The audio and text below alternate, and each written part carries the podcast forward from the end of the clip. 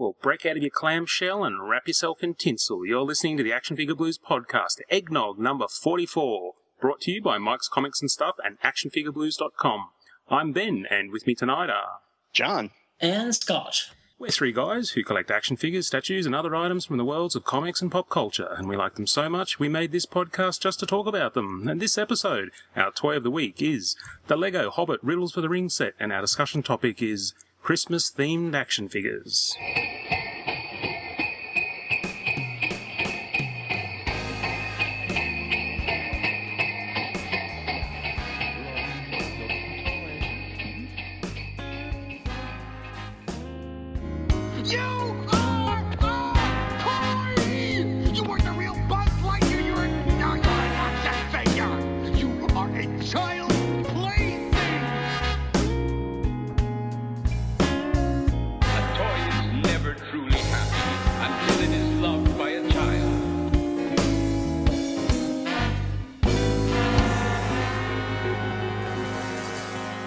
Welcome, guys. How's the week been? Ho, ho, ho. Very good, Mr. Ben. Yes, indeed. Our Christmas episode. John. Ta-da! How's your Christmas lead-up week been? Busy. Real busy. And then we started to get some weather. It's been what you guys would call about 0 degrees outside here the last couple of days. That'd almost be bliss. Ice and rain and... So some nasty stuff on. Do you do the full-on kind of like, you know, depths of snow, having to shovel and all that sort of thing? We have, but we haven't had that in a few years. Oh, okay. So yeah, get about one real heavy snow a year. That's unheard of in Australia. Like the idea of going into a hardware store or something and buying a snow shovel, doesn't happen. Well, we went the air conditioning all day today. Yeah, so. Same with us. I've actually got a snow blower, so I know, that's a buddy of mine bought a plow for his garden tractor. So, yeah. as you do, what do you do around here? It's quite a contrast, isn't it? I mean, like I've been in Australia for 21 years now. I just celebrated 21 years of marriage to my lovely and extremely tolerant bride, and I think I've finally gotten used to hot. Like now, Christmas is summer to me. Yeah. You know, it took a while. The first couple of years, it really didn't feel like Christmas. But now when I think of Christmas, I think of surfing and going to the beach and cold meat and prawns and all those things. I think the big difference for me is Christmas, because the weather's always been summer for me, is... Your kids are always playing in the street with their toys. Like, you know, I mean, people say, "Oh, I just can't imagine what it'd be like, you know, not having a white Christmas." And I was like, "Well, it's actually pretty cool. You know, kids ride their bikes around and, you know, get outside and play with all their presents." And so, as opposed to, you know, being bundled up because there's a snowstorm outside. Yeah, it's very different. So, what about you, Scott? Yeah, oh, sorry, that's all right. Go ahead, John. When I was a kid, that my mom used to wrap me up, kind of like Randy from A Christmas Story, you know, snowsuit. I couldn't move and big scarf. All right. What about you, Scott? What have you been up to? Yeah, well, we've had big Christmas preparations this week. My sister is over here from the States, from Austin, Texas, and we've been having a lovely time. We've been very fortunate to have her over here for the last couple of Christmases, so that's really... lovely, because we are the only kind of family that each other has, so that's good. And my kids are really enjoying it. And my house is happening. Yes, indeed. It's flying up now. We've had our slab and now the frame, and they put the windows in.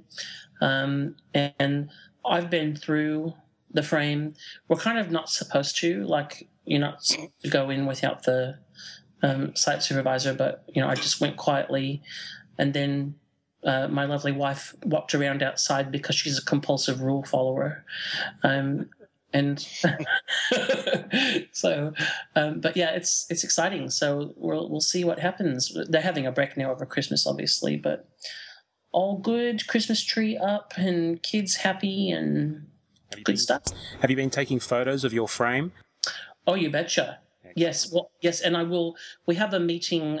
Ben has given me advice on this, and I did take some photos. But we have a meeting with the site supervisor before they start work again, where we are legally allowed to go in, and I'll be taking stacks of photos then, so that I know where all the bits and pieces are. Yes, yes, very handy for when you want to do things later on. Yeah, wiring especially. Well, we're just trying to work out the landscaping puzzle at the moment because they've cut our block quite low. Like, I mean, they had to. So I was looking at it today and going, oh, my God, this is going to cost me a fortune to build retaining walls. And no choice for me.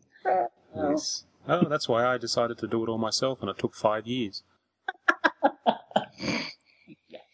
All done, though. All done.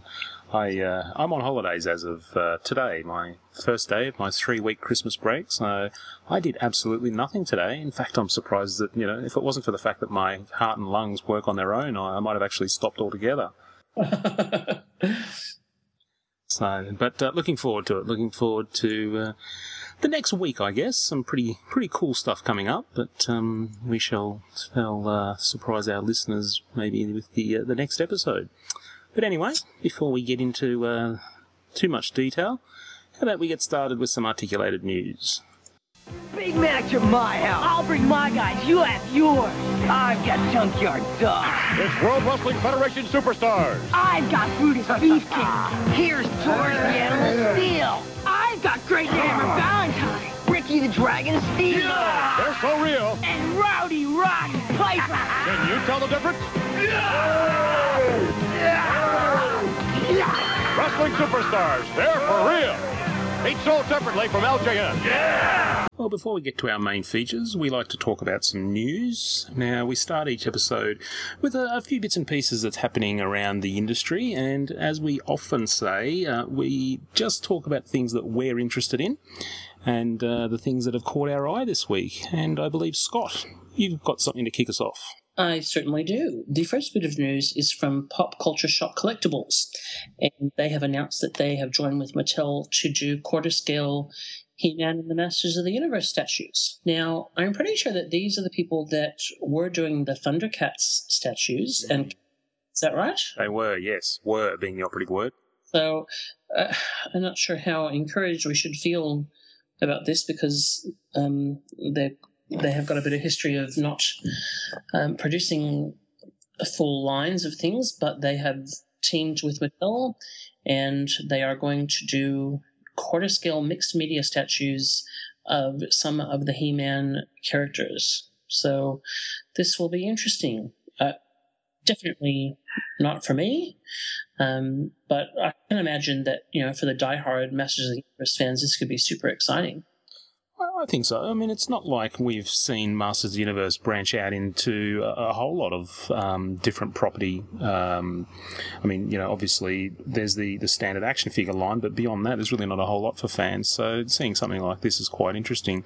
And it's probably good timing because well, I mean, we haven't had the official word that all things Thundercats are dead, but we certainly know that the station that actually airs the Thundercats has not asked for any more episodes. They've effectively cancelled the cartoon, and Pop Culture Shock did say that the Tigra and Cheetara statues that they've solicited will not come out. Apparently, in order for Tigra to go into production, they needed pre-order of 200 units, and they didn't get that, so they've all been cancelled. It's a shame. Those were good-looking pieces. They were.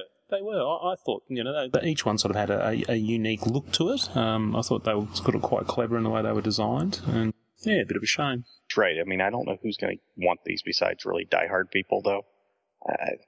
I'm skeptical. I guess the other thing too, and perhaps this applies to Thundercats as well, is that, you know, most action figure collectors are not statue collectors, and certainly not quarter scale, you know, statue collectors. It's a big difference, and you know there are some people like myself that might dabble in the different bits and pieces, but that's not necessarily common. And it's a pretty penny. So somebody who, you know, might even keenly be collecting the Club Eternia figures and have a subscription may not be interested in either the scale or just the price tag of these. Yeah. I mean, it'll be interesting. I think they've at least got Mattel behind them. So, I mean, it sounds like it's a bit of a partnership. So, hopefully, Mattel will do something to push them. I mean, Pop Culture Shock don't seem to have a particularly huge advertising budget. So, hopefully, Mattel can get word out there. But then again, Mattel aren't exactly very proactive in that department either. No, well, I was going to say, I don't know how encouraging it is that Mattel is behind them. But... Okay, so I take it all back. All right. What else, Scott? Well, this is another bit of really interesting news. First of all, we know that Quentin Tarantino's next film coming up is Django Unchained. It's been a bit of a troubled production in some ways, I think, with quite a few kind of casting changes, and but we seem to be getting closer to everything happening. And along with the film, NECA have announced that they are going to be doing not just the... What's interesting about this is not really that NECA is doing licensing for this, but that they are producing 8-inch Mego-style figures with tailored fabric, clothing, etc. for this line. And so far they have announced figures of Django, Dr. King Schultz, Calvin Kendall, Stephen, and Brumhilde von Schaft. Thank you very much. So... That's really interesting. I'm not quite sure why they're doing. Yeah, certainly with Kill Bill, it was just good old action figures they brought out of The Bride, etc. So to actually do a different media is quite interesting. I mean, I don't know. I'm a big fan of Quentin Tarantino. I don't think he's a particularly good director. I think he's a very enthusiastic director, and so that sort of comes out in his films. And his films are fun, but I've never really been so blown away by one of his films that I've had to sort of, you know, run out and buy an action figure of one of the characters. So I'm not expecting that to actually change with this film. No, but what's interesting to me about these is that they seem to have a great deal of detail, and that makes me wonder what the price point is going to be. The head sculpts look fantastic. Like, they really seem to have nailed the likenesses of the characters, most of them anyway. And but I just can't imagine... I mean, who knows? The film hasn't come out yet, but I can't imagine it being a film that's going to make people think, gee, I want 8-inch Mego-style character figures of these characters. Didn't Mego actually have cowboy figures, though? Yeah, but... trying to think. I mean, if they did, that might be, you know, something kind of working. Yeah, they did. They had some. I mean, it's a pretty long bow to stretch. I don't. The boxes look cool though. I like the boxes. If I saw it, I would think if I heard that they were doing an 8-inch line from this, I would think it was Biff Bang Pow. You know, once you look at the packaging and the detail of the clothing, etc. It's a notch above that in terms of just their kind of standard stuff. And some of the likenesses, like the Samuel L. Jackson, the Kerry Washington head sculpts, actually are fantastic. They really look like the actors. But anyway, just interesting news. I'll be really interested to see if these actually sell. Yeah, very good. Thanks, Scott. All right, John, what about yourself? Well, something really exciting for me, at least. The JoeCon 2013 dates and location were announced, and it's April 4th through 7th in Indianapolis, which is about 2 hours down the road from me. So I'm trying to work out right now, actually, with forum member More Than, who's a friend of mine here locally, maybe going down there together or something. So hopefully talk to him about that this week. Fantastic. We have to line you up to do some interviews. Yeah, The bad part is if you want to go to all of the panels and stuff, you have to buy a convention set, which is about $400. Right. So, yeah. So unless you can get in on an aid package, you can go with somebody and get into those with a different package. So that's what I'm trying to work out with him, is maybe going as his aid package. We'll see. That's very peculiar. Why does it work out to be so expensive? Well, they have like the set's like 13 or 14 figures typically, and they're all, you know, one of a kind. If you actually buy all of the stuff, the exclusive stuff available at the convention, and sell it on eBay, you could probably make, you know, your whole trip cost back. Normally those sets are really active on the secondary market, so that isn't a big issue. But because they're one of a kind, you know, and they're only making X number, they're pretty expensive. They're about $20 a figure. Fair enough. Oh, well, we'll have to look forward to... Yeah, I'll keep you guys apprised of the situation, but hopefully we'll get some coverage from that. So our man on the floor. Yeah, it'll be fun. And I'll get to meet a lot of the people I know on Twitter, you know, that I haven't ever got to meet face to face, hopefully. So yeah, that'll be fun too. Excellent. All right. What else is in the news? Well, I'm excited because, and I'm not excited because I watched the show, but I'm excited for another reason. Mezco announced that they have the Breaking Bad license. And they're going to be making some action figures and looks like other collectibles, mezzets, their little, you know, little vinyl type figures, bobbleheads, paperweights, and it says plush, but we'll see if that actually happens. I'm just excited because, you know, bald guy with a goatee, there's custom action figure father there for me. Fair enough. But yeah. That should be fun. You know, everybody needs a drug dealer action figure on their desk, don't they? That's right. As long as it's the drug dealer in underpants version, you know, that's a very important look for that character.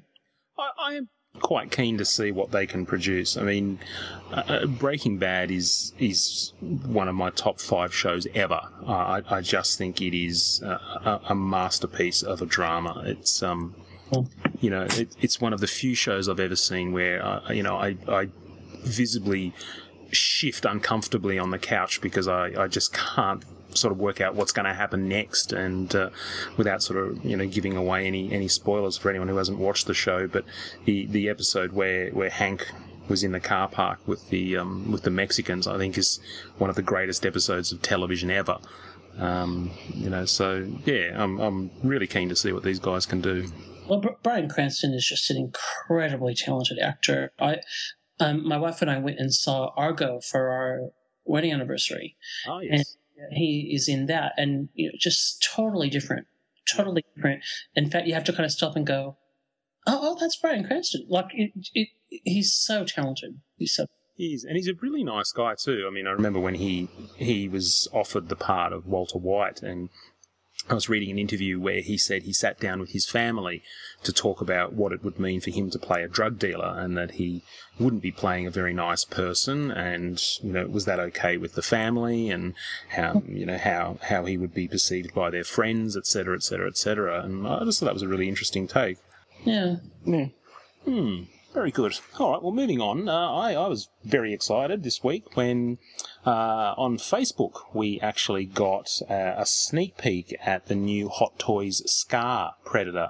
The Scar Predator is the main Predator from Aliens vs. Predator. He's one of the 3 that goes into the underground pyramid thingy. This is actually... pretty interesting news for Hot Toys Predator collectors, because Scar was actually one of the early figures released by Hot Toys and goes for considerable money on the secondary market. And I actually came in a bit late. I didn't start getting the Hot Toys Predators until the movie Predators came out. So by then I'd actually missed a few and just have not been prepared to pay the hideous sums of money these things go for on eBay.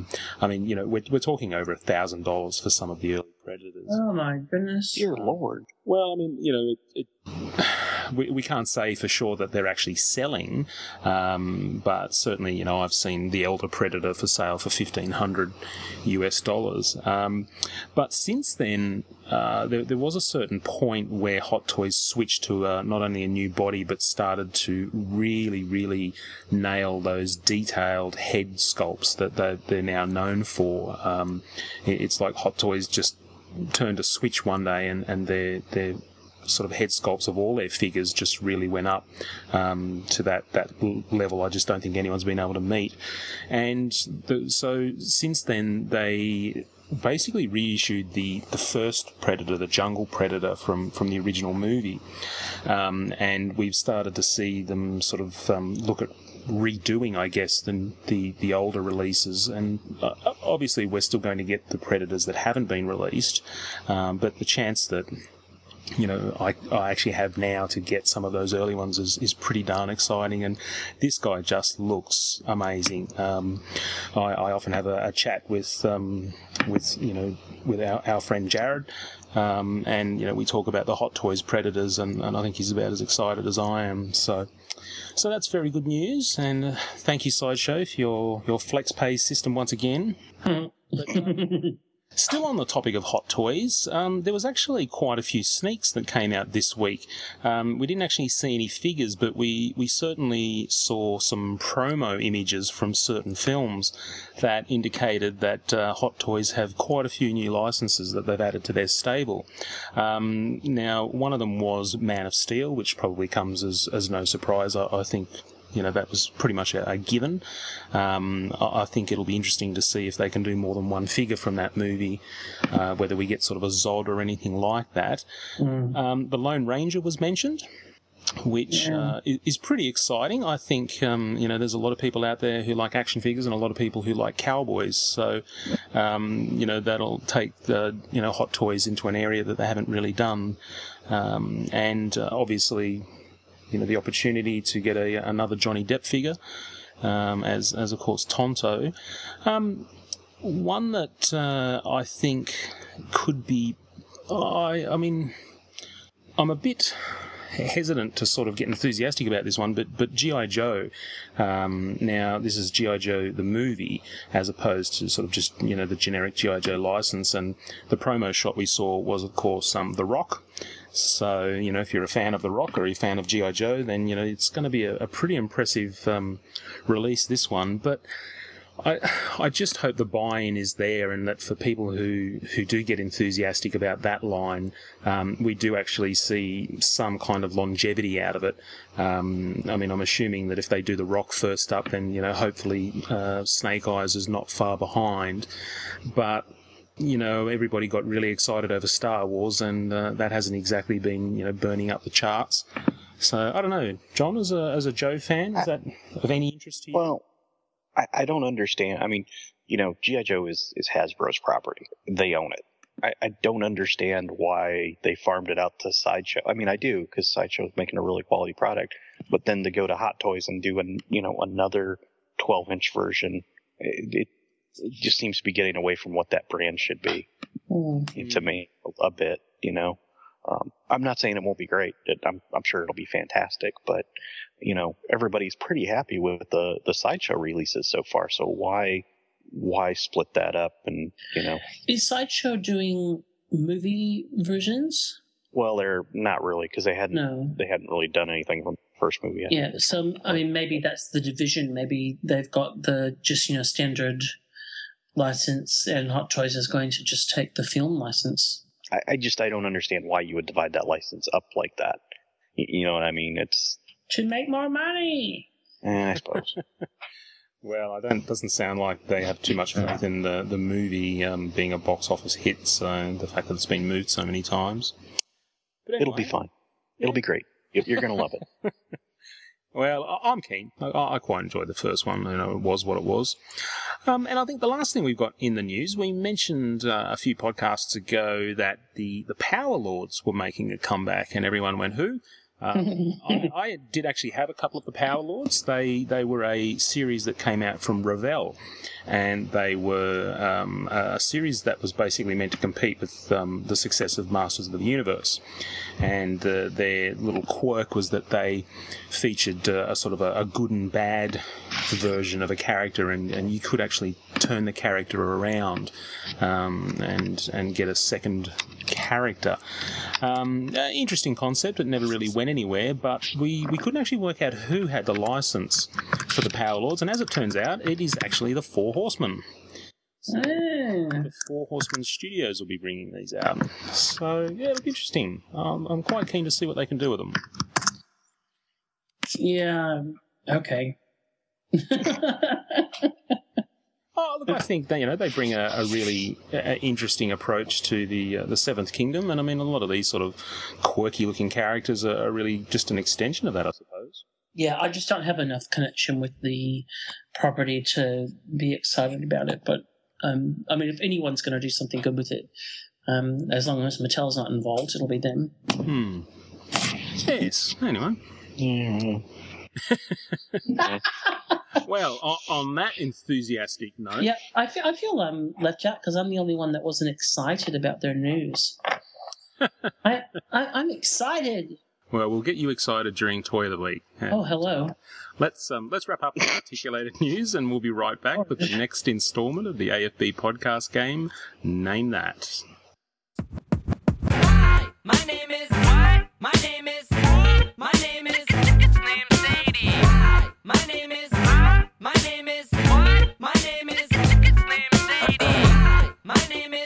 Excuse me.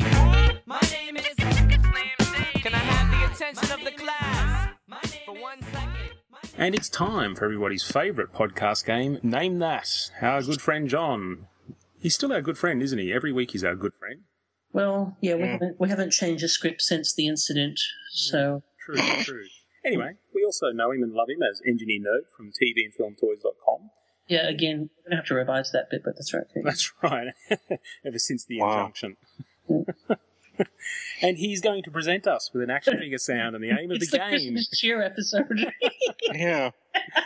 The aim is to guess where it's from. So, coming live to you, coming live from the Fort Wayne Penitentiary is John himself. It's more work release kind of thing. This is your community service now. Yeah. Well, last week we had something that I thought was really cool. I really loved the commercial clip we played last week. So if we can insert that here. Hack, slash, backspace now. Scared Mega Brit? Alphanumeric! Huh? So I will ask you guys got any guesses? Did you search the internet looking for this one? I was still reveling in my victory from the previous weekend, smarching from the mistaken identity. I'm sorry. And the skepticism from my fellow hosts. Well, the skepticism was them, not me. I know. I got nothing. No. Well, you guys are going to be disappointed with yourselves because I bet you know this one. It is a Reboot commercial from the animated series Reboot. You guys remember that one? I do. Maybe you won't be disappointed. One of the first CGI cartoons. Wasn't it took place in the computer? Yeah. Yes, it was. Well, see, the 90s didn't really happen for me in the pop culture department, so. Yeah. Well, that was just rather anticlimactic. We're just continuing the trend here. What trend? I got the last week's one. Well, that's true. And Ben got the week before. That's right. You guys have been tearing it up. Well, we'll play a new sound this week, and it's going to sound a little something like this. With battery-powered four-wheel drive, you can tackle almost any hill, almost any surface, because four-wheel drive provides power. And one more time. With battery-powered four-wheel drive, you can tackle almost any hill, almost any surface, because four-wheel drive provides power. And if you guys, as always, think you have a guess on what kind of sound that is or what commercial it's from, come on over to the forum and leave us a guess or hit us up on Facebook. Do something. I think it was Ben and I making weird noises. I think it was. Oh, the one that we're going to insert in. Yeah, I got it. I got to ask, though, if you have a guess, please do not write it on a rock and throw it through my window again. That's all I ask. Trudging through the snow. All right. Thank you, John. Coming up next is the Toy of the Week. The Incredible Hulk meets Spider-Man. Each figure a foot tall and fully posable. All you need is a piece of string, and here comes Spider-Man. Avalanche! This is a job for the Hulk. The Incredible Hulk with a face that's mean. Lots of muscle and skin that's green. Superhero Hulk. Good job, handsome? The Incredible Hulk and Spider-Man from the Superhero Collection, each sold separately by Mego. Now it's time for one of our feature segments, Toy of the Week. Each episode we take turns looking at one toy or collectible in detail. Now these might be a new release, or we might just talk about something bizarre or some favourite item of our collection. So this week, Asterix has the Toy of the Week. So over to you, Asterix. You're fired. Do it again. What? There was nothing wrong with that. I've been watching Fringe, and that was really funny. Asterix. Oh, I thought you'd just run with it, but no. Well, I guess that the host didn't organise the script properly. Well, I just thought you'd roll with that and go, oh, yeah, script. Yeah, whatever. Like I wouldn't pay attention to it. Okay, no, fine. Keep going. That's fine. It's fine. I thought he was calling you a large Viking. A super-powered one. Yeah, I thought he was calling me a piece of punctuation. I don't know. Well, whoever I am reviewing the first bit of Lego Hobbit stuff that I came across, and this was the little Lego Hobbit Riddles for the Ring set. I didn't set out to buy this. I went out searching for Christmas presents for nephews, and I initially picked this up because I thought it would work for one of them. And somehow I found other things for them, and this kind of became for me, you know, as happens when you're shopping. Now I am not a Lego person, mainly just because, you know, it's little bits and pieces, and I love the idea of it, but I'm not good at storing stuff, and my fine motor skills are terrible. So, yeah, I mean, just to give you an example, my wife, who teaches kindergarten, test out any of her craft ideas on me because she reckons that if I can do it, then the kindergarten kids will be able to do it. Ooh. Yeah, I know, it's cruel. She's had to get sneakier about it now. You know, now that I've worked it out, I'm like, hold on, I'm not doing that. So now she tricks me into helping her with things, and then says, oh, good, they'll be able to do it. So but this is just so much fun. And I thought, as my one bit of Hobbit Lego, this set would be a great set to have. And John's going to be able to help me out here because he has written a great review of this at TV and Film Toys. So he can make up for some of my lack of Lego knowledge or possibly Hobbit knowledge. I have read it, but I haven't seen the film yet because it isn't out here yet. So this is a set that has Bilbo Baggins and Gollum, and it is based on, of course, the famous scene where Bilbo has to answer Gollum's riddles in order to get the ring. And this is so much fun, so much fun. My 11-year-old helped me put this together, and we had a great time. The size of the box should not fool you. This is... anyway, for me, I don't know what you thought, John, but this is a bit more complicated than I thought it was going to be. Yeah, there's a lot of pieces in there. Yeah, there's a lot. I think you've said 105 pieces. Yeah. So, you know, it's a small set as far as Lego goes, but there was more in it than I thought it was going to be, and it actually took a bit longer to put together than I thought it was going to. So that there's two main, I guess, kind of pieces to this set. The first is Gollum's boat, and the box really made me chuckle. That has right on the front, it says, Lego the Hobbit, An Unexpected Journey, 8 to 14, a code, riddles for the ring, boat does not float. You know, which is good to know because, of course, if there was a flood here, it would have been the first thing that I would have grabbed as a personal flotation device. So I'm glad to have been disabused of that notion. It doesn't look particularly seaworthy, I have to say. But then the main bit is, well, I don't know what it is. It's the little, what is it, John? It's like a little rock outcropping grotto kind of thing. Yeah, that's exactly what I was going to say. The rock outcropping grotto kind of thing. Which is where the ring is hidden. And this is incredibly clever. Just the boat, first of all. It is a fairly easy little round boat to put together. Gollum rides in it. you can attach little, there's bones and little arm pieces from, I guess, you know, people that have unsuccessfully tried to get the ring. Gollum sits in it, but Gollum can obviously rest on the set piece as well. Gollum's a really interesting little figure to put together. He has got a little peg on his back that can be used to stick the ring on, as my 11-year-old kept trying to stick the ring on it. And I kept saying, I don't think that's actually what it's for, but what the heck? I mean, it's there for a reason, obviously. His arms are really groovy. I found them, like, it took me a moment to actually work out how they were meant to go on. Oh, yeah, yeah. Like, but once I did, like, they're actually, there's quite a bit, I just pulled one off. Woohoo! Yeah, they suck. Quite a bit of mobility. You know, you can not just move them up and down, but you can kind of move them out as an angle, at an angle as well. The Gollum facial expression for Lego it's really good.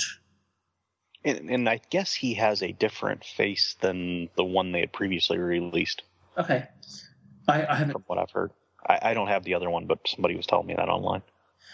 So they're really interesting. Arms.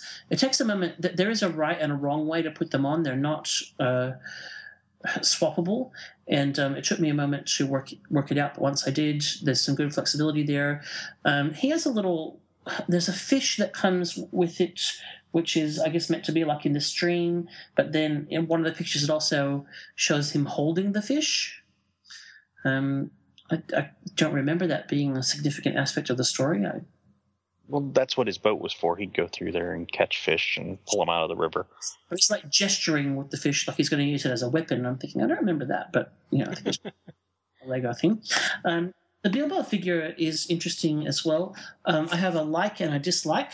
The like is that he has a typical Bilbo, slightly anxious face, and then if you can flip it around to a Bilbo frightened face with the looks like he's screaming or something, which is fun. That's quite clever. I think that's a really basic innovation, but it adds quite a large amount of depth, I think. Sure. Hair is so fun. It's so Bilbo-y, and the little front, you know, the little emblem on his chest is great. It looks just like his little outfit, but I have a dislike too, which is that his legs aren't articulated. His legs are, he can't sit down. Huh. Oh. Yeah, that's to make him short enough to, because they used a standard Lego torso. Oh, I get it. So, okay. Good on you. I knew we had you here for a reason, John. Well, it's nice that his back is painted too. That's something that you don't always see on Lego. Sure. And they got a little detail on his back. I thought I didn't mention that in my review, but I noticed it after, and I was like, I need to mention that. Yeah, so you can see the kind of outline of his jacket on the back, which is good.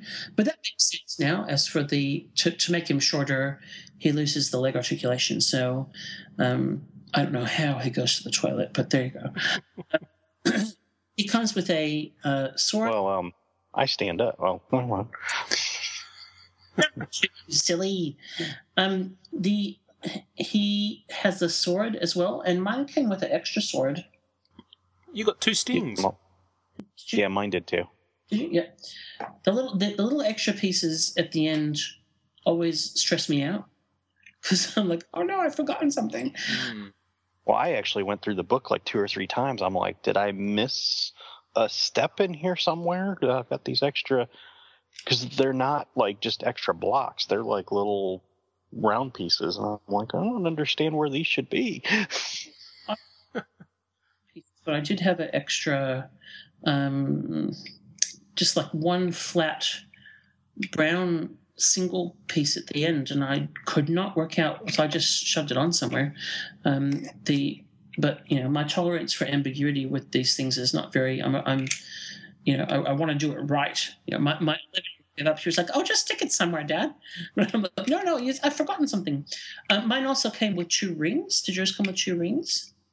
Yep. And that's cool because I'm just going to leave one on the rock, and then he can carry the other one. So this little set piece is really clever. It has a number of different bits of movement.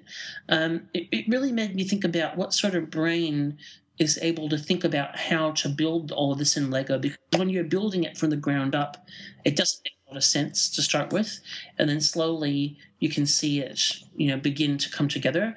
It has two different moving bits. One are, well, there are two little sections of rock that fold out from either side to reveal the rock that has the ring underneath. Behind. And then there is a little rod or wheel that you rotate to reveal the ring when Bilbo gets the riddle right. And I love it. It's very groovy. Now, did you find this easy to put together, John? I did, but it's been a long time since I've put one of those sets together. So, like I said, I was kind of checking.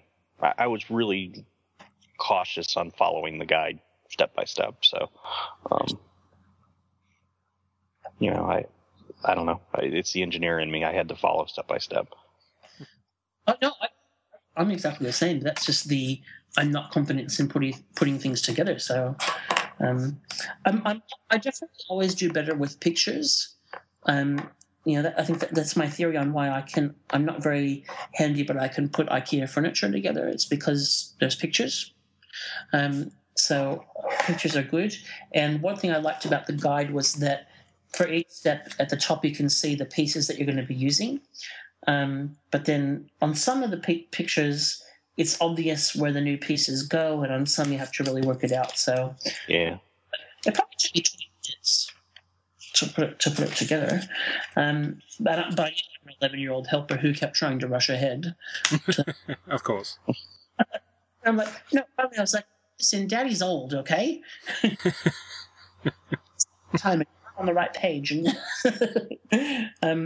so. But look, this is great fun. This drew me for Hobbit Lego. I don't need any more, but I think if you want Hobbit Lego, this is a good one to have because it's got two really significant characters and doesn't kind of need anything else to feel complete. I love the moving bits. I love the extra bit of Bilbo's head, and I'm glad I bought it. Excellent. And, sorry, John. This is I think the first of the flesh-colored Lego guys I have. I think I have all the rest of mine are the standard Lego yellow. So that's a bit of a strange thing for my Legos, but I'm cool with it. You're okay with it? Yeah, I'm okay with it. So as far as the dolly rating goes...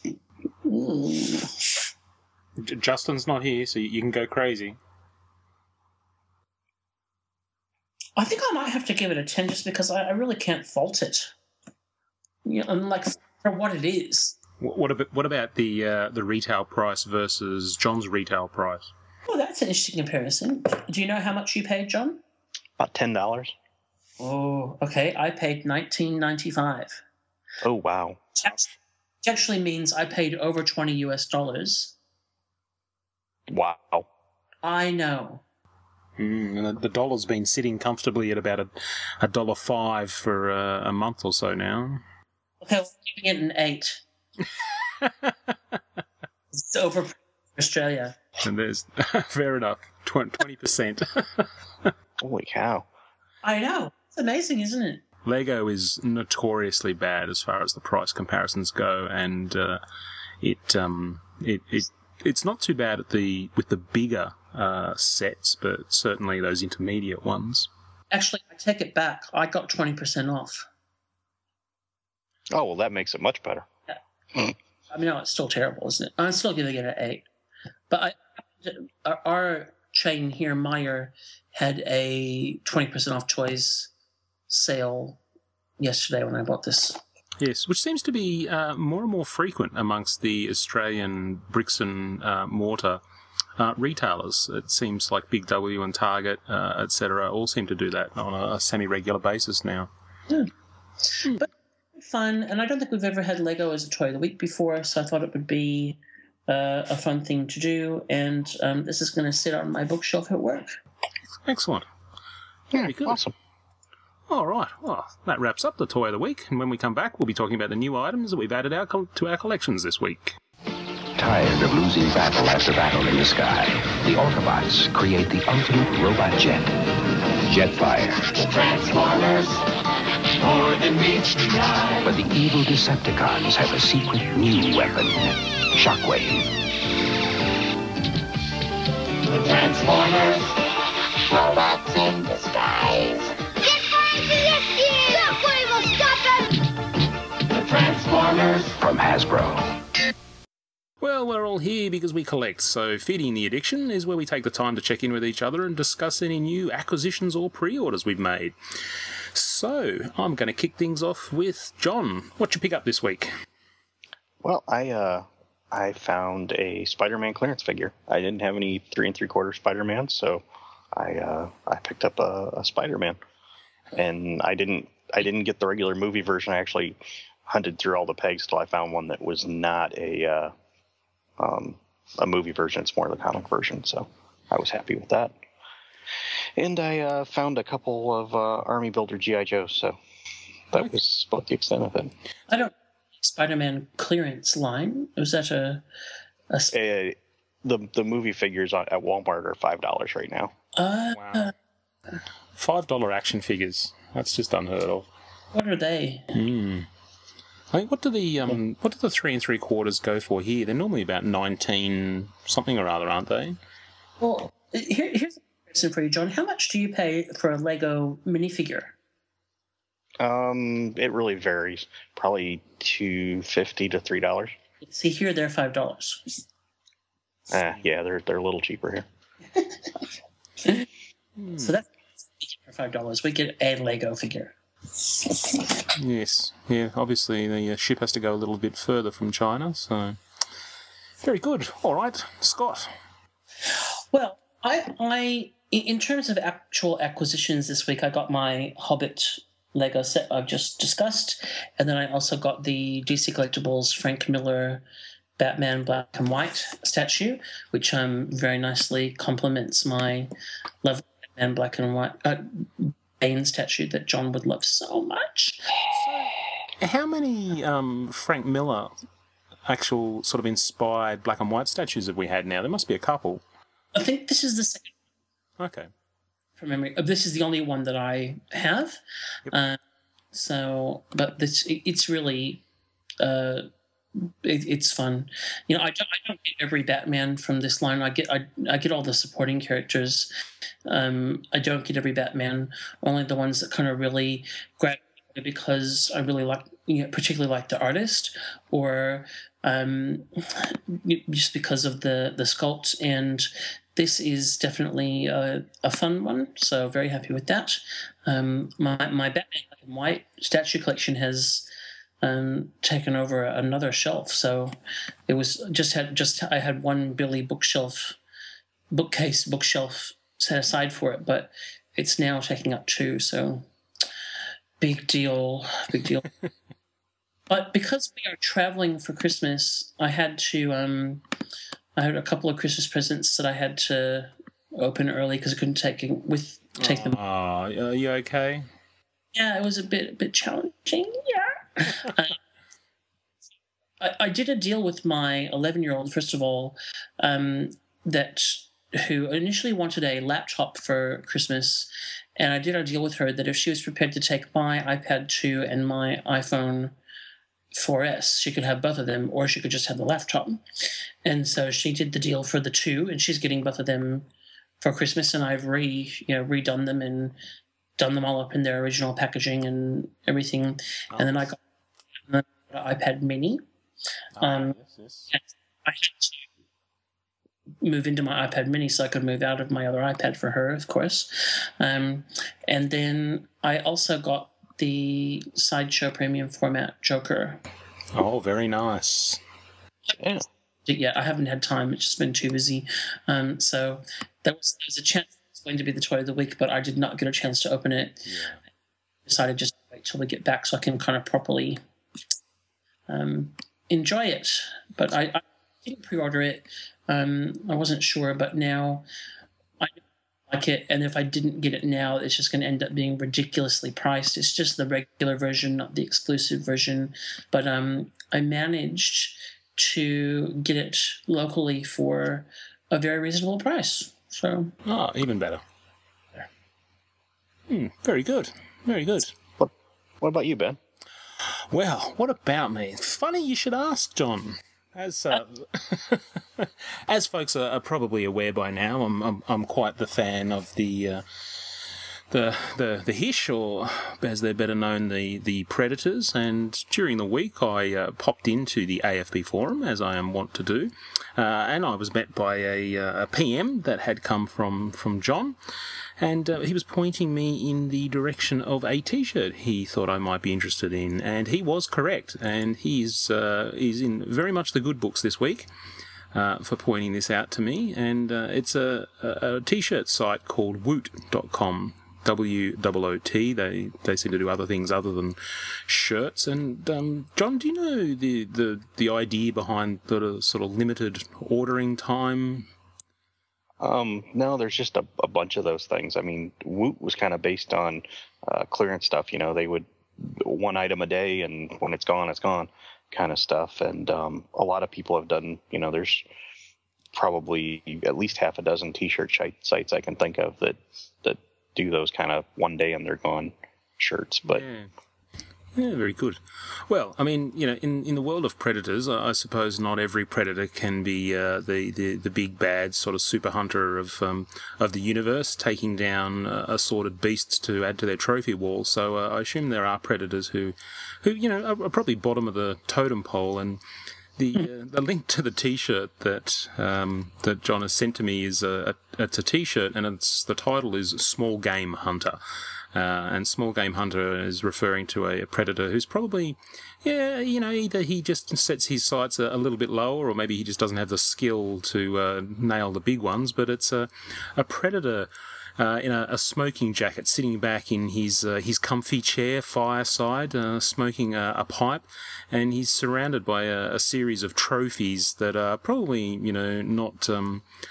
Not up there, I guess, with a Queen Alien, but they consist of some of the more, you know, goofy pop culture characters. So instead of the traditional bearskin rug, it's actually, well, it's pretty obvious that it's Alf, and he's wearing slippers that look like they're made from Ewoks, and adorned above the, you know, sort of above the mantelpiece are a series of mounted skulls of certain extraterrestrials, including E.T. and Marvin the Martian, and yeah, it just cracked me up. I thought it was quite hilarious. So when John sent that to me, he said, I hope this gets to you in time because of this 24-hour countdown. And when I did click on the link and went in there, there was 53 minutes left. Oh, wow. So I managed to sneak it in just in time. So, yes, many thanks for that. And, yeah, it's going to be on its way. Good. Yeah. Good. Yeah, it was a cute-looking shirt. I looked at it. I was like, oh, I wouldn't wear that, but I know somebody that would. And, yes, it is. It's exactly the kind of shirt that I'd wear. And when you don't wear pants, you need sort of, you know, the occasional... T-shirt to draw attention away from other things. My goodness. All right, well, if no one has any other items to report, it's time to award another red card to something or someone in the toy universe. What is this, bizarro world? Red Carded is a chance to poke fun at the WTF moments in our hobby, be they unusual announcements, a complete fail action figure, or worse. And in this case, worse.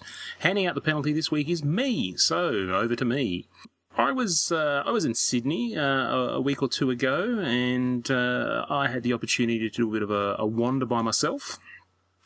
And I've taken to, you know, the occasional meander through some of those discount stores. We have quite a few of them here in Australia. We have some sort of large chains of discount stores like the Reject Shop, but we also have a lot of sort of independent stores, a lot of them sort of with products directly out of China, etc. And I actually... do the occasional wander through these stores, particularly when I've never seen them before, just usually through the sort of the craft aisle as well as sort of the area that has toys. Just, I think, keeping an eye out for anything I might be able to use in the way of custom fodder. It's often where I pick up the little sort of dishes where you can mix paint and things because they're just so cheap. And I don't normally make much of an effort to look out for toys. Most of the time the stuff that you see is complete crap. And sure enough, in one particular store, I came across something that was indeed complete crap. I was actually... to be honest, the first thing that caught my eye were some World of Warcraft figures. Now, the World of Warcraft figures are actually really quite impressive. They're beautifully sculpted and they've got some wild and wacky designs. But the entire wave that they had in this store were clear. They were actually made of clear plastic. So they used the same moulds that the normal ones do. They just happened to be clear. And it was... really quite odd. Now, I don't know whether they're legitimate releases of World of Warcraft figures and they just haven't sold, so they've gone to these discount stores. But while I was sort of poking through those, sure enough, I noticed the Avengers logo and was drawn to a couple of pegs of Avengers figures. Now, calling them Avengers figures is very generous indeed. These figures, well, gosh, where do I start? I just happened to have no one in the aisle with me, so of course out came the phone, and I popped a couple of photos of the two figures they had. They only had two. One was supposedly Black Widow, and the other is supposedly Nick Fury. And these figures are tragic in every possible way, shape, and form. They were asking $4 for these two figures, and I don't know where to start. I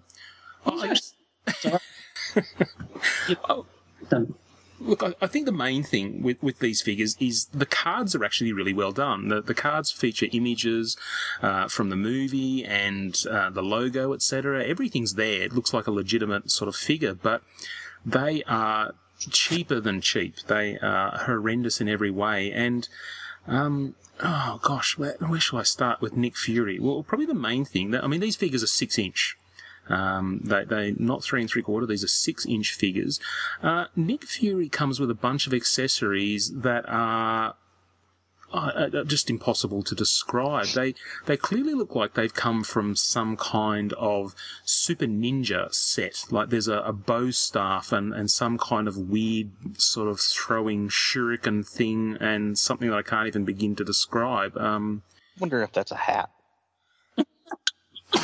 Yes, pardon that sneeze. I really don't know. But the thing about these figures is they seem to have very basic articulation. I think we're talking, you know, the 5 points of articulation, and the costumes, the paints, the sculpts, everything is horrendous. Nick Fury, for some reason, has red detailing on his jacket.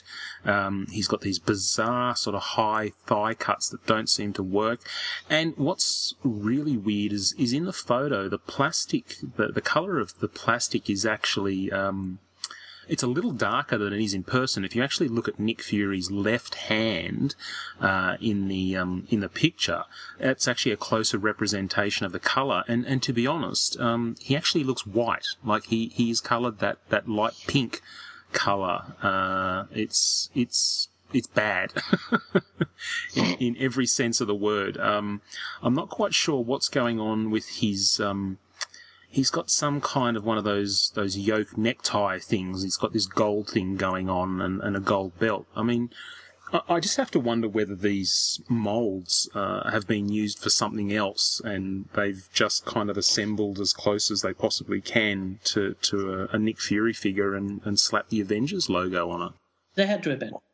Well, I'm kind of... Even the blister, you look at how they did the blister, and I'm thinking that even the blister was taken from something else, and they fit that bottom, like, header card to fit it. Mm.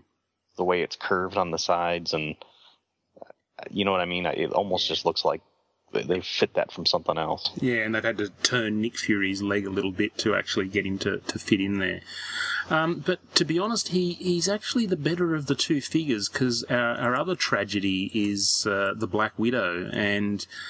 Okay, probably the first thing you'll notice that she's not very black. Her outfit is bright blue, a very nice kind of navy blue with lots of red highlighting on the straps and things, as well as brown boots. And this one's interesting in the sense that it's like you just have to assume that Gertie and her friends didn't get the opportunity to see the movie, and have just taken a guess at what a hot chick in spandex might look like, because they literally haven't got anything right. Like nothing is actually the colour it was in the movie, except for maybe her skin tone.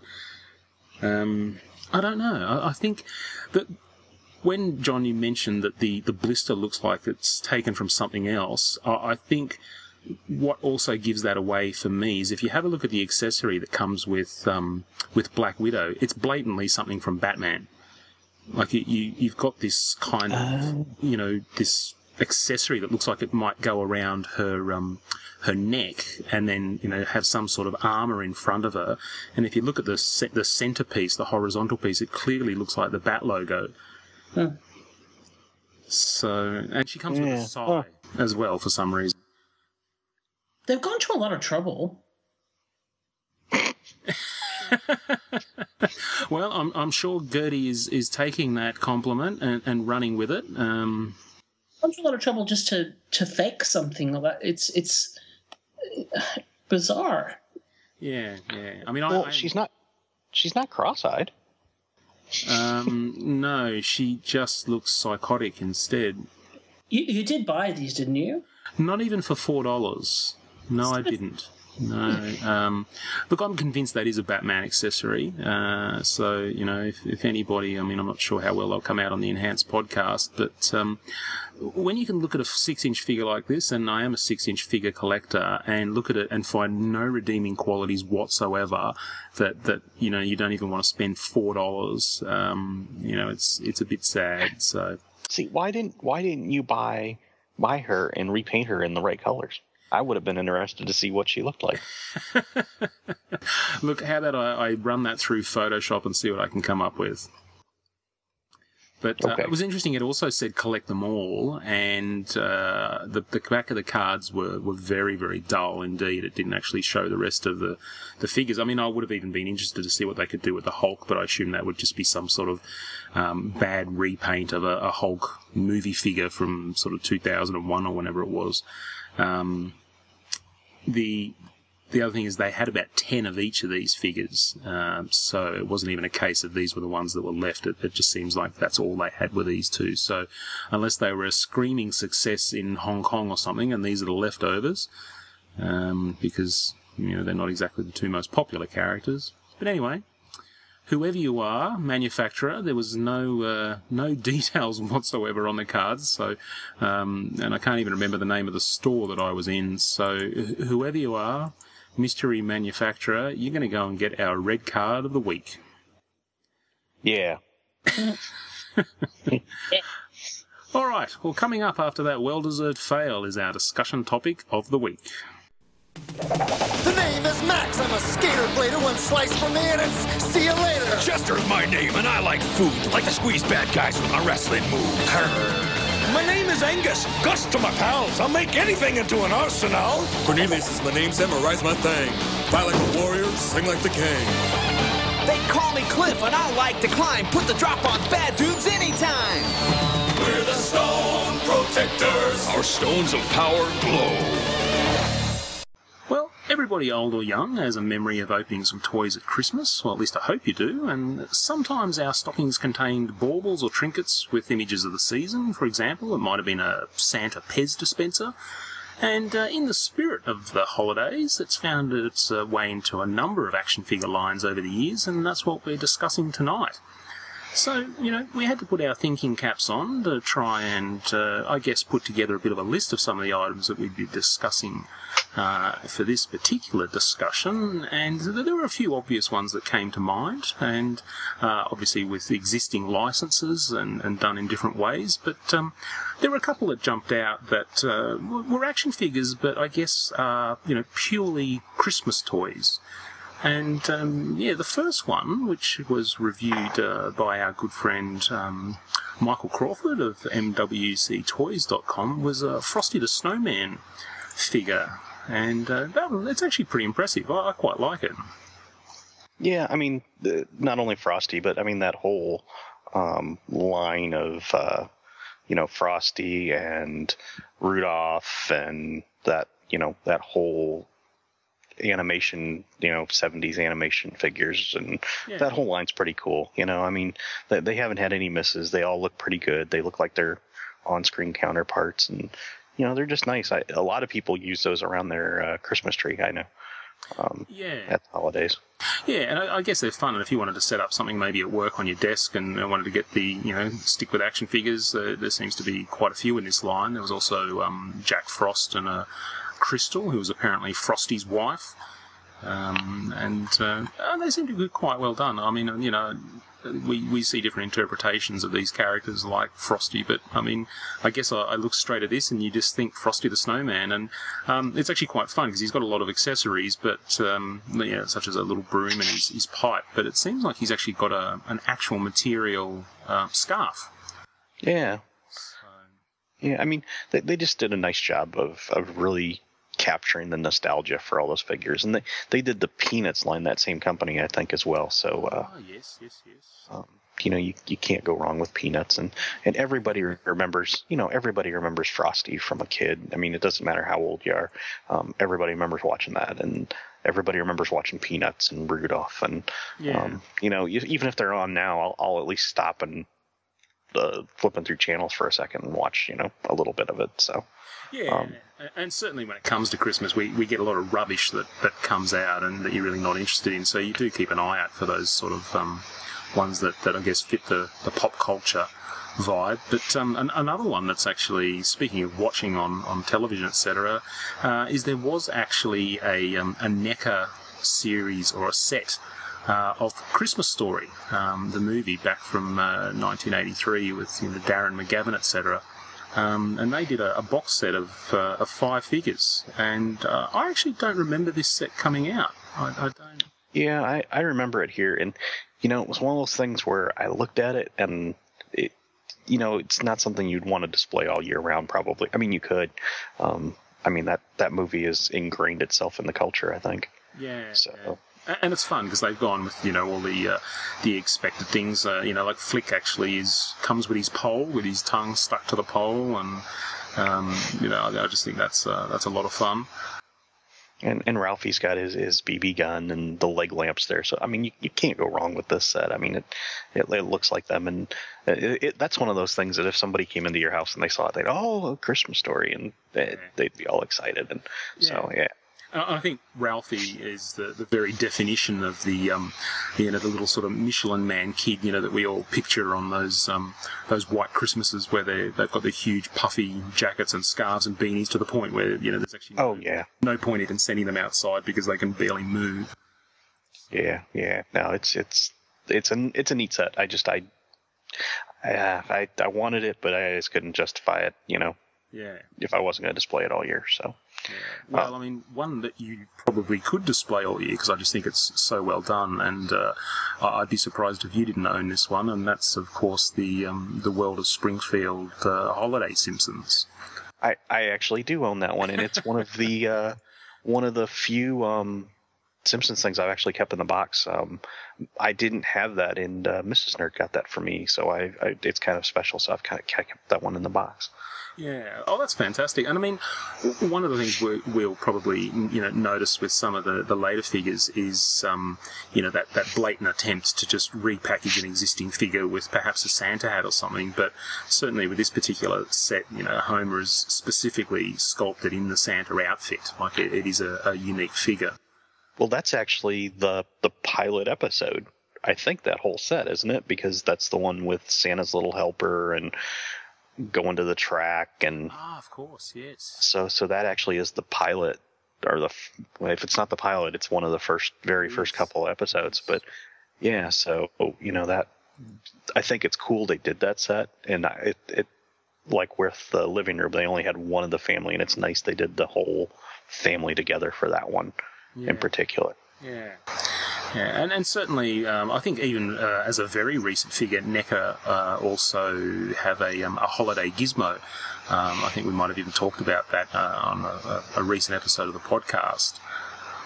Yeah, you know, I mean, that's another one of those. It's Christmas time in the movie. That's one of those Christmas movies that, is it really a Christmas movie? I don't know. But and I think he may wear a Santa hat during part of that movie. Yeah. I haven't actually watched them for a long time. Could be an excuse to dig them out. So, yeah.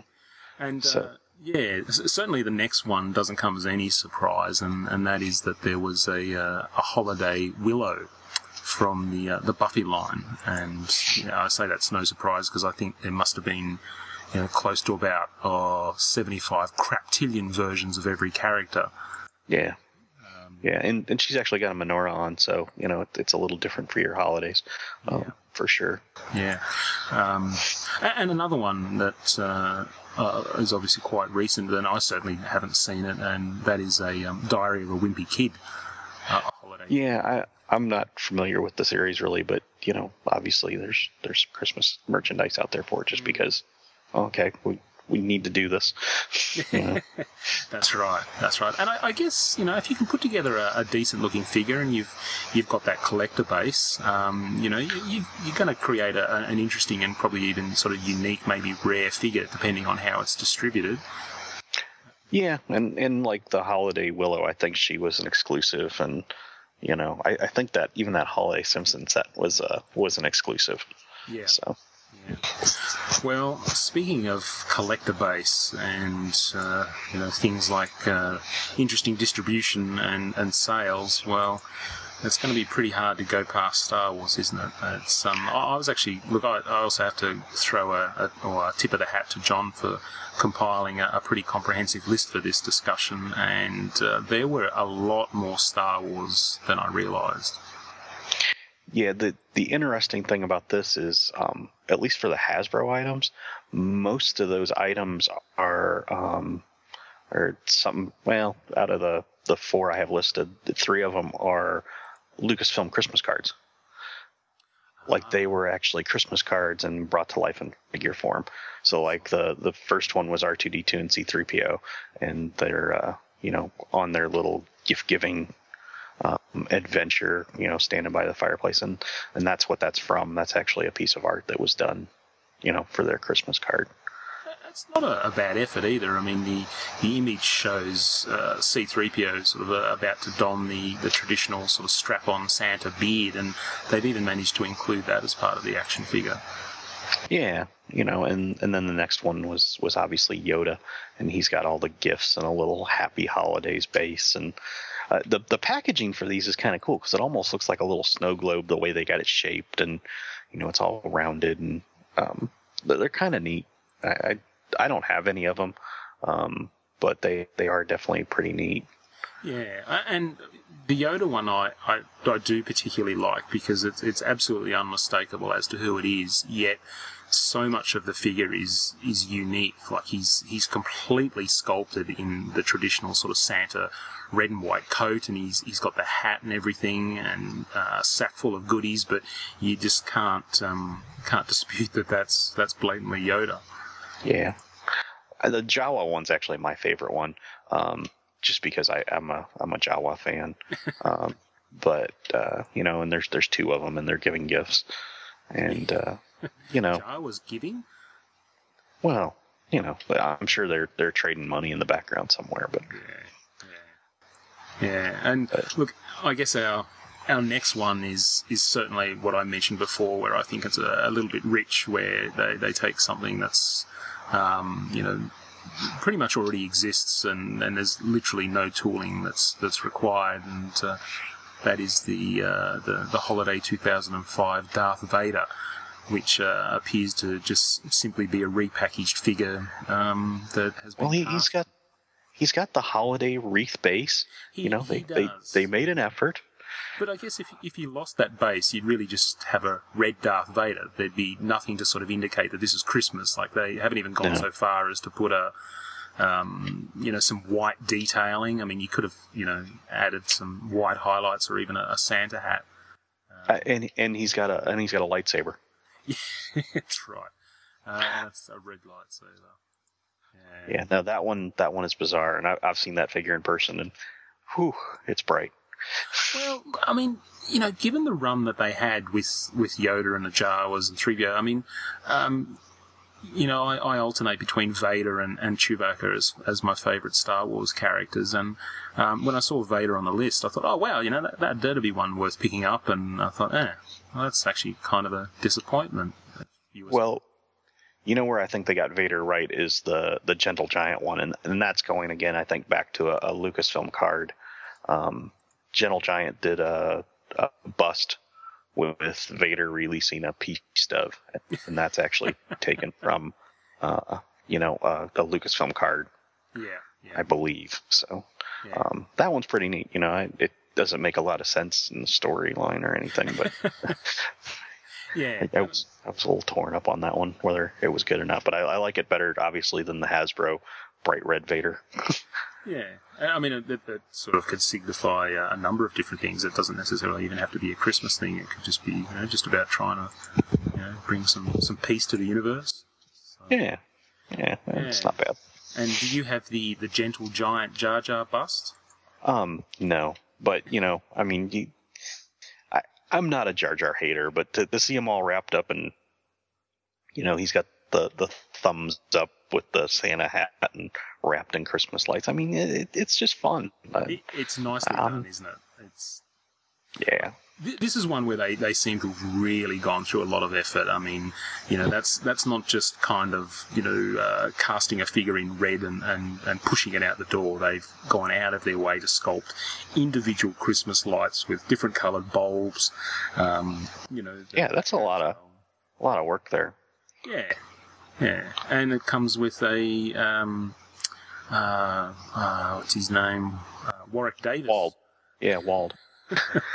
Warwick Davis as he's known. Warwick Davis, I wonder if he has that one sitting on his shelf. I certainly didn't see it as part of the Life's Too Short. No, I don't TV think series. I don't know how proud he is of that role, but you never know. Mm-hmm.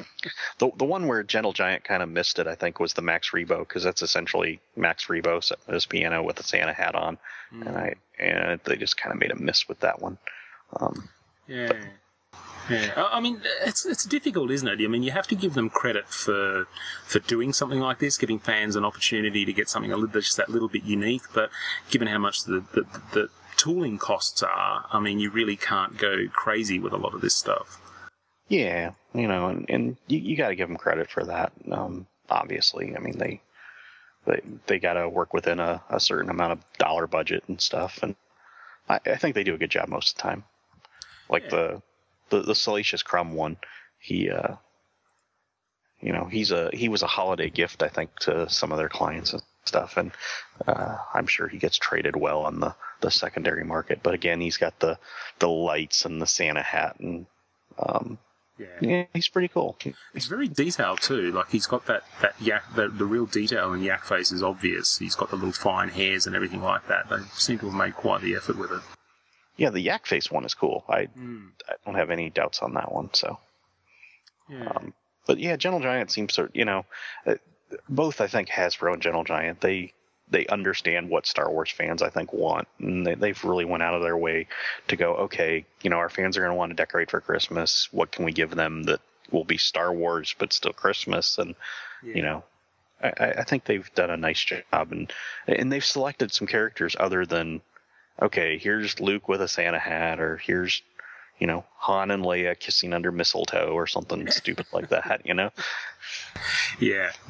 Well, look, speaking of companies who produced variants that are just within the spirit of the line of which they're produced, and giving fans something that they can really just be grateful for, the Palisades Muppet series. And, we got a couple of options there. Oh, yeah, and I got to thank my friend Grey Matter Splat from Twitter, because he actually helped me out with this one. He's a huge encyclopedia of the Palisades Muppets, so he helped me out with this one a little bit. But there was a Holiday Kermit, which I knew about, and the Rizzo I knew about, but I forgot about the Swedish Chef one. So, you know, and the Kermit was more of a single gift type one, but I think the Rizzo and the chef actually were available to buy on the Collectors Club. Do you know the story behind Kermit? I mean, he seems to be one of those, you know, almost, dare I say, mail-away sort of thing, just in the little plastic bag with a cardboard sort of... yeah, I think he was just a giveaway. I don't know. They did that for one other thing. I actually have an invisible beaker that's completely translucent on a header card like that, and if they were just going to give them out for certain events or party or to certain people, that's probably how they packaged them. Yeah. But he's actually a repaint of a tuxedo Kermit they released, and I'm not sure what the difference is on him. Okay. But it's not your standard, hey, we'll just throw a Santa hat on it and call it good. It's kind of nice that they went out and did that. Now, yes. The Rizzo is a little more like that, but even still, I mean, it's kind of like you said, the Muppets kind of make sense in the context of the line, I think. Oh, definitely. I mean, we used to see Miss Piggy in a different outfit in almost every episode, so I think it works quite well. The chef's pretty cool. He's a complete, almost resculpt, or a completely new sculpt, and I don't have him, but I wish I did because he's pretty cool. I think he's amazing. And he looks like Santa, you know? Mm. Yeah, look, I think he just looks fantastic. And, I mean, Chef wasn't one of the easiest figures to get in any way, shape or form. So I suppose this is just another difficult Chef to find then. Yeah, I mean, they really made their repaints something that fans wanted. They weren't just, hey, I changed, like in the World of Springfield line, they put out a comic book guy with a different T-shirt as an exclusive. Yeah. And that to me was something I passed on. I mean, I wish I hadn't now, but, is that really, worth the effort of making a repaint? They actually thought it out and thought what fans would like. So, definitely a missed line for sure.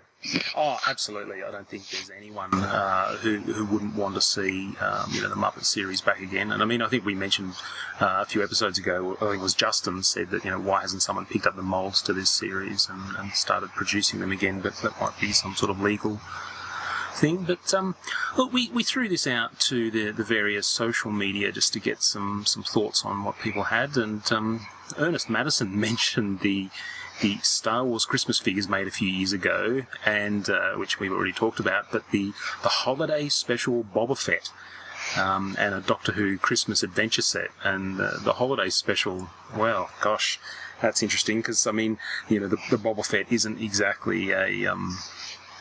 it's not exactly Christmas themed, but it is actually from the Star Wars holiday special. And if you haven't which may or may not exist depending on who you ask.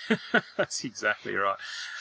I did actually see it on TV. I can remember the ads on TV for the Star Wars holiday special, and as a wee lad, and I sat down and watched it, and even then I was just it was like an acid trip. It really was quite bizarre. Yeah, I never was sure how I felt about Chewie having a family that he was away from all the time. Especially his father-in-law. I would have picked that dude up and thrown him out of the treehouse. It's just bizarre. Yeah. So, yes, but that was an interesting one. And Jason R. Mink said Toy Biz released a Christmas-themed Spider-Man Mary Jane 2-pack, and that was one that you had on your list, John, that was made a few years ago. Nothing fancy, especially by today's standards, but I've always really liked it. Spidey and a Santa hat is hard to beat. That's certainly an image that's quite common in the Marvel Universe and various comic specials over the years. So, yeah, seeing Spidey represented in action figure form's a lot of fun. Yeah, but the Mary Jane in that pack, I just don't know about her. I mean, would you really want your kids playing with that? Yeah, it's, yeah, I mean, I've always wanted a nice Mary Jane action figure to go in my Marvel Legends just because I am such a fan of Mary Jane. I mean, I certainly don't remember seeing this particular set, and I won't be in any hurry to sort of hunt it down. But, yeah, I don't know. It's... Yeah, I mean, I guess it could fit in. Yeah, but she's rocking the whole sexy Santa's wife thing. Yeah, yeah, but she's. It's obviously a Las Vegas Christmas for them. Yes, and we also had a message from Jared Spencer, who mentioned the Santa Spawn figure from the Spawn Series 24. And yeah, we'll get to McFarlane Toys in just a little bit. Yeah, that Spawn is actually a cover from one of their issues. The thing that's kind of creepy about that is there's actually a skull in Santa's bag. So, you know, I don't know how... Yeah. How many kids out there are going to go, oh, look, it's Santa. Yeah. Yeah, well, speaking of odd Christmas figures from McFarlane, we'll get to that shortly. Yeah. We had another message from Clint Felton, who said, I've got the Rankin Bass Rudolph the Red-Nosed Reindeer set and Santa's Coming to Town set. They're my faves, and you could use the full sleigh, though. Yeah, I suppose you get Rudolph, but you don't get the rest of the crew. Yeah, that's okay. That's okay. And lastly, we're actually, AFB is followed by TanyaTate.com on Twitter, and Tanya actually mentioned the Funko Holiday Pop figures and actually has a review of those on her YouTube stream. And yeah, there was actually quite a few in that series. I didn't realize just how many they did. Yeah, there's a few. My favorite, the Bumble, and everybody's favorite Yeti, and Yukon Cornelius. I love Yukon Cornelius. Just I you know, that adventure. You know, he always reminded me of the vintage G.I. Joes a bit with that big beard. You know. Yeah, he's rocking the whole lumberjack look. Yeah, I don't know. I like him. He's my favorite. Yeah, but I mean, they managed to get quite a few. I mean, it's not just kind of, you know, Santa and Rudolph and an elf. You know, we've got sort of Snow Miser and Heat Miser and... Yeah, and you got some of the Misfit Toys and Elf on the Shelf, and even Buddy the Elf's, you know, got a pop vinyl, which is kind of cool. That's right. Yeah. We mentioned them last time that, you know, there's kind of... It's amazing what they've been able to do with that line because, you know, here they are bringing it into Christmas, but, you know, it's still relevant. I mean, all of those characters are still relevant, so it's pretty cool. You know, I would have thought that it would be completely out of the realms to ever get another Ernest Borgnine action figure, particularly from the Black Hole, but, you know, I think Funko is eventually going to do every single pop culture character ever. Maybe. Maybe. I'm waiting for them to come to us and do the AFB series of pop vinyl. Cool. Yeah, if they're listening, you know, maybe. I need to get you know, totally ripped so that they use their sort of muscular buck for my figure. I mean, if we can get a Gangnam Style one, I think we could get an AFB one. Yeah, somehow I don't think AFB gets as many hits as the Gangnam Style YouTube video. I suppose not. I suppose yes. Not. Well, we do end up delving into, I guess, the territory that, well, could loosely be titled, very, very nicely by John, I might add, as Christmas to Make a Buck. And these are the ones I alluded to earlier where they really haven't gone out of their way too much to do something Christmas-inspired. And there was actually a Ghostbusters pack from Mattel, which, yeah, it's really kind of underwhelming. Yeah, why even bother? You know, why even bother doing that?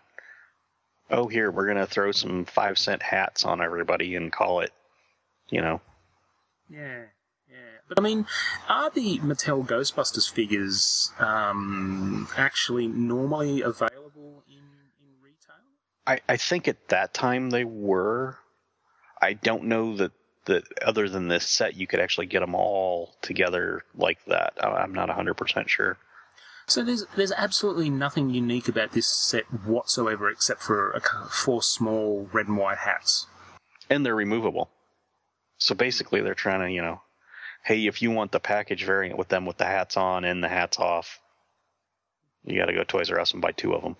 I suppose the only redeeming quality for this is if, you know, you weren't getting them through Matty or elsewhere and suddenly changed your mind. Instead of having to sort of track them all down, you could just buy the set. Yeah, it's a good set, but I mean, that's like, if you're going to make that set, just make that set. Don't pop Santa hats on them just to do it. You could recycle the hats, and, you know, you could have, I don't know, Marvel Legends and DC Universe themed Santa figures by sharing those hats around. Sure, you could. Or not. All right, well, let's move on and let's talk about Goku and Gohan from Dragon Ball. There was a set of these two guys in Christmas-themed outfits, and, yeah, a little bit uninspiring. I why? Well, I mean, look, I guess it's in the spirit of the series. They look like they're having fun. Yeah, I mean, it says action figures, but I'm a bit dubious as to how much action there is. To me, it looks just like a little sort of polyresin statue, I guess. Maybe it's just because it's a promo shot that hasn't got articulation cut into it yet, but I guess if our resident Dragon Ball fan was here, Adam might be able to sort of clarify what's going on with this piece. And I mean, is Christmas with Santa big in anime, or? I don't know. I don't know whether. Yeah. It just doesn't seem like things that would go together to me. Especially the craziness of Dragon Ball, but anyway, who knows? So, and yeah, what about a Holiday Army of Darkness Ash? Is that Palisades kind of missed the target on that one, I think. He's a green and red Ash with a Santa hat, essentially, which is okay. I just, you know, you kind of got to ask yourself again, why did we need this? But, you know, they had so many hits with the Muppet stuff that I guess we'll allow him a miss with this one. I mean, is he going to go out hunting, you know, pit demons in Christmas, or hunting reindeer, or? I mean, is it just a blatant recast of an existing figure? Is it... It pretty much looks like it. Yeah, that's unfortunate. I don't have any of those, so... Yeah, that one was kind of a definite miss, you know. Ooh, he's got a green shirt. Ooh. Well, what about a Target, The Dark Knight Returns, Holiday Batman? Yeah, we had red carded the Halloween one, and if I had probably seen this a little sooner, I probably would have had to say, you know, this is a red card candidate just because it's in the holiday aisle. Do we really need Holiday Batman? I don't. Well, I mean, yeah, Batman's not exactly the inspiration for Christmas. You don't look at Batman and think Christmas, but I mean, who knows? But look, there's a lot of people out there that are diehard collectors. I do remember reading a really cool Batman story though, and it was a Silent Night where there was like no crime on Christmas, and you know, he was caroling with police and that kind of thing. But I don't see how a Dark Knight Rises figure is gonna, you know, and the figure doesn't look that good. It's like Batman in white with some gray on him, and I was like, I don't know what that is. It's very odd, isn't it? It's a really, really strange looking figure. Like you just, you know, I can see once again this group of people sitting around a table at the action figure headquarters, going, okay, let's come up with a Christmas themed Batman. Let's just put him in white. I was like, yeah, nothing says holidays like a white Batman. Well, I mean, I suppose he could have been, like, red and green and, you know, had holly painted on him or something, but... Well, it's a little bit, you know, a bit more in spirit. I mean, if you're going to do something goofy, then... Why not go all the way, yeah. Yeah, who knows? Yeah, that would have been a red card for sure. I'm baffled by them, but... You know, I'm baffled by that whole Dark Knight Rises line anyway. Yes. Well, another one that was... we mentioned McFarlane before, and McFarlane at one stage even went so far as to bring out a whole wave of Christmas-themed figures, and that was the McFarlane Toys Twisted Christmas series, which I actually thought were a lot of fun. I mean, at that time, McFarlane was doing figures that were appearing in the, you know, I can't remember the name of that religious dude in America who goes crazy everywhere and does his top 10 inappropriate figures. Yeah. Yeah, I can't remember his name either. I just kind of, I normally look at the list every year, and that's about it. So. Yeah. And I think at one stage McFarlane was basically, and I think they were aiming to take all 10 spots, and it wouldn't surprise me if a number of these actually made it to... They were definitely trying, that's for sure. Yeah, I mean, for those people who aren't familiar with them, what McFarlane has done, and he's done this with a few different sort of, I guess, licenses, is he takes an existing property and then essentially does something completely twisted with it. And, yeah, in this case, it worked really well. So, for example, you know, we get Santa Claus, but instead of being this sort of jolly-looking fat guy, we get this big, sort of hugely muscled guy in the Santa outfit, but he's got this large... almost like a gas mask and these huge mechanical claws that look like they could... rip you apart in seconds, and you know, the reindeer is this huge barbarian-looking dude with a giant cleaver. And the one that creeps me out is the snowman. Yeah, he's very evil, isn't he? That thing just is scary. I mean, that's the thing with most McFarlane figures is I don't know that I would want to have them on my shelf. They would probably creep me out. You know, but yeah, but the thing is, every figure in the set is like that, except for Mrs. Claus, who I think is just a genius design, and Mrs. Claus is extremely scantily dressed, and she's using a giant candy cane as a type of stripper pole, which I just think it's hilarious. Well, she's actually got an elf, I think, looking. Yeah. From both directions, doesn't she? One below her and one above her, maybe? Maybe just the one above her looking down at her. Yeah, yeah. And there's been a couple of variations of her. I think they did her in a couple of different colors as well. Yeah, there's a blonde version, etc. But yeah, she's definitely back-of-the-shelf material for Scotty, for sure. That's it. But, I mean, the one thing I noticed about this figure, I mean, I can remember when it was solicited, was, I mean, as a customizer, it can be quite difficult to get decent female facial sculpts as well as hair that's nicely done. And she's actually a good-looking figure. Like, she actually comes across as an attractive woman. Whoever actually sculpted the figure did a really, really good job. Yeah, they always kind of, I mean, they sexed up their female figures for sure, and that was kind of their... It was either going to be really creepy or really sexy, and they didn't really have any in between, you know? Yeah. And the final figure on our list is one that, look, I have to confess I had absolutely no idea. It's some woman named Jenna Jameson. I don't know who that is. Yeah, she was from a line of... well, we'll just say it. She was from a line of porn star figures that came out. The gimmick behind these figures is they would come dressed in outfits, and she comes dressed with the, you know, red lingerie type stuff on and a Santa hat. And their gimmick was you could take all that stuff off. Brilliant. Genius. Yeah. So you could have, you know, one way or the other, you could just display the figure however you wanted, either naked or you know, clothed. And they didn't last too long. They didn't. Oh, hang on. For a while there, I was actually playing quite ignorant by saying I didn't know who Jenna Jameson was, and I had no idea what this line of figures were. But I think I just blew that when I said that.